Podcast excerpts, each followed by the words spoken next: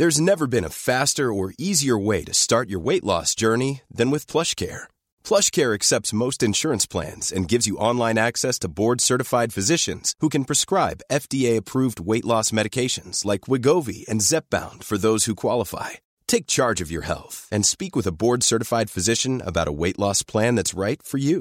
Get started today at plushcare.com slash weight loss. That's plushcare.com slash weight loss. plushcare.com slash weight loss.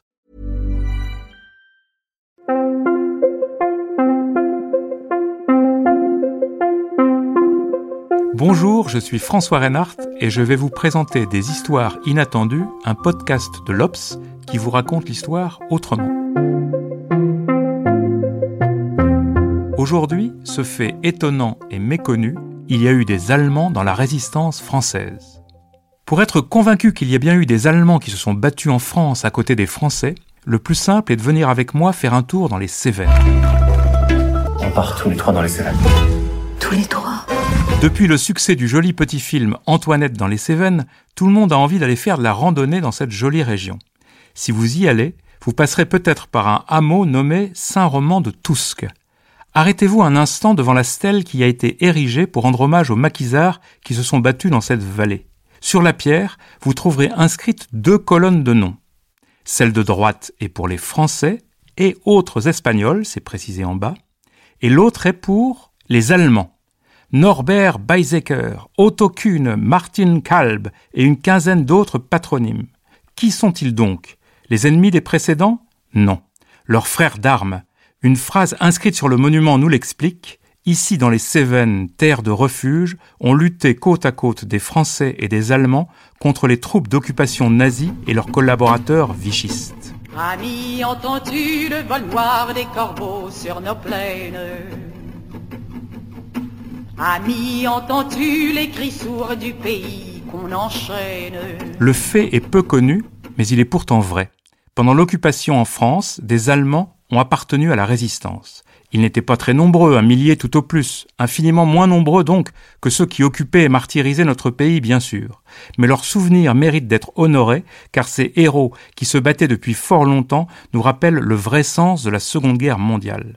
Pour le comprendre, il faut remonter aux sources de celle-ci, remonter jusqu'à 1933 et à l'arrivée au pouvoir d'Adolf Hitler, qu'on va entendre maintenant dans son premier discours de chancelier d'Allemagne au Palais des Sports de Berlin en février 1933.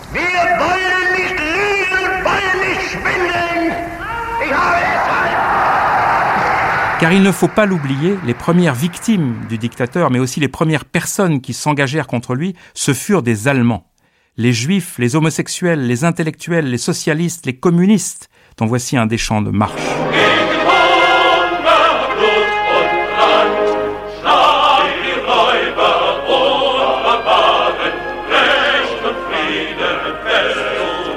Des Allemands.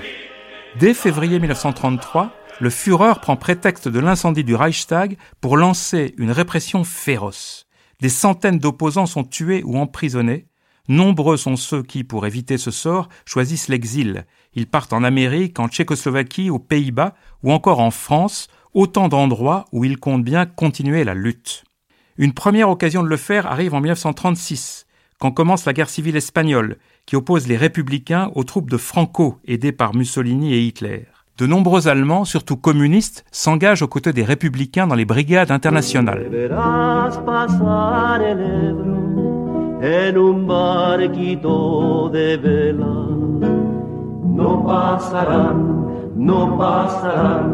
En 1939, ces républicains perdent la guerre et les communistes allemands sont refoulés avec des centaines de milliers d'Espagnols dans le sud de la France. En septembre de cette même année 1939, une nouvelle occasion de se battre arrive quand commence la Seconde Guerre mondiale.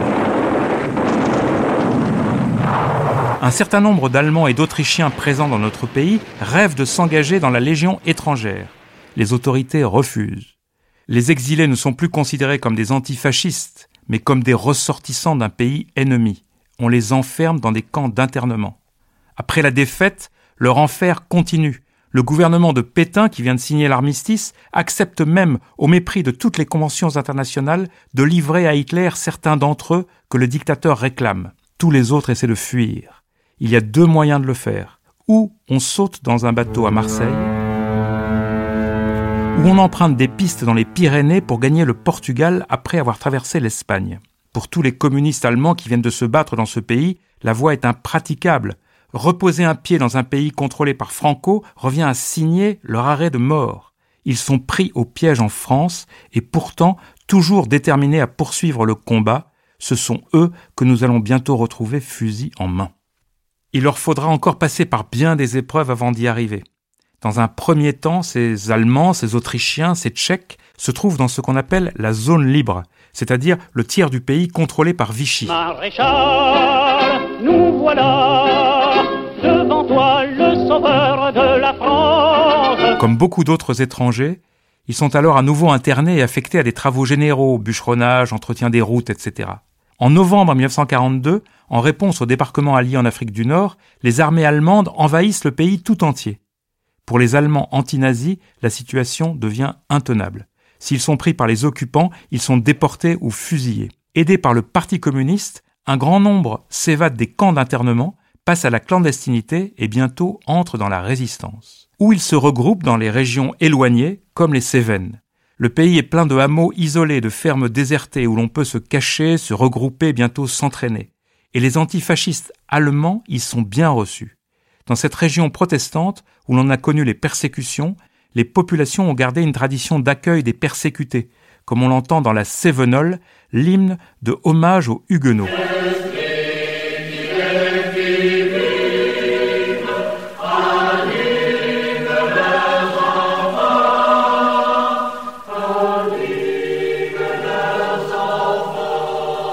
C'est ainsi qu'à partir de 1942-1943 se forment les premiers maquis. Un des plus célèbres de la région est formé par la brigade Montaigne, d'après le nom de guerre que s'est donné le français qui la dirige. Son adjoint est Otto Kuhn. C'est un ancien député communiste allemand. Presque tous les hommes sont de cette nationalité, en plus de quelques Autrichiens, de quelques Tchèques et de quelques Espagnols. Ils mènent une lutte très rude.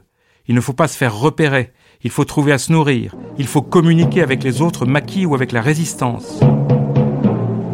Ici. Les Français parlent aux Français. Il faut aussi récupérer des armes. Il ne faut pas lancer d'actions qui entraîneraient des représailles contre la population civile. Il faut se battre, harceler l'ennemi, mener la guérilla. À partir du printemps 1944, les occupants emploient les grands moyens pour se débarrasser de ces maquis. Ils envoient les Waffen-SS en masse. Ces troupes sont formées en grande partie de miliciens français. Ce sont eux qui torturent et tuent les résistants allemands quand ils les trouvent. À la fin de l'été, la délivrance approche enfin. Le 24 août 1944, Nîmes est libérée. Elle a été en partie par une compagnie allemande dirigée par un ancien du maquis Montaigne, Martin Kalb. L'homme qui fait descendre le drapeau à croix de gamay qui flottait sur la ville pour hisser à sa place l'emblème tricolore est Norbert Bayzecker. C'est un Sarrois.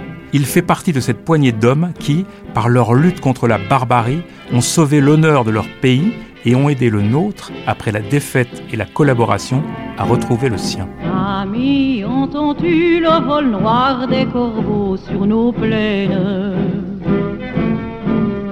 Amis, entends-tu le chant lourd du pays qu'on enchaîne?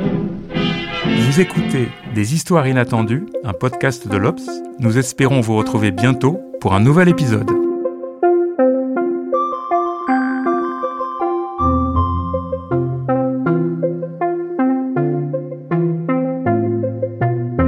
Ce podcast a été monté par Louis Maurice, musique Godmode, réalisation Julien Bouisset, direction éditoriale Mathieu Aron.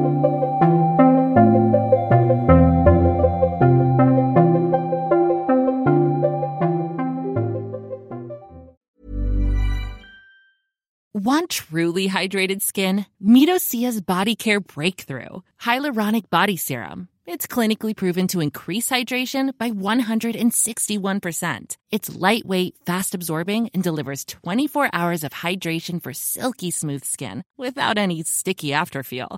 Treat your skin to clean, vegan skincare from Osea. Get 10% off your first order with code SUMMER at OseaMalibu.com. That's O S E A Malibu.com code SUMMER.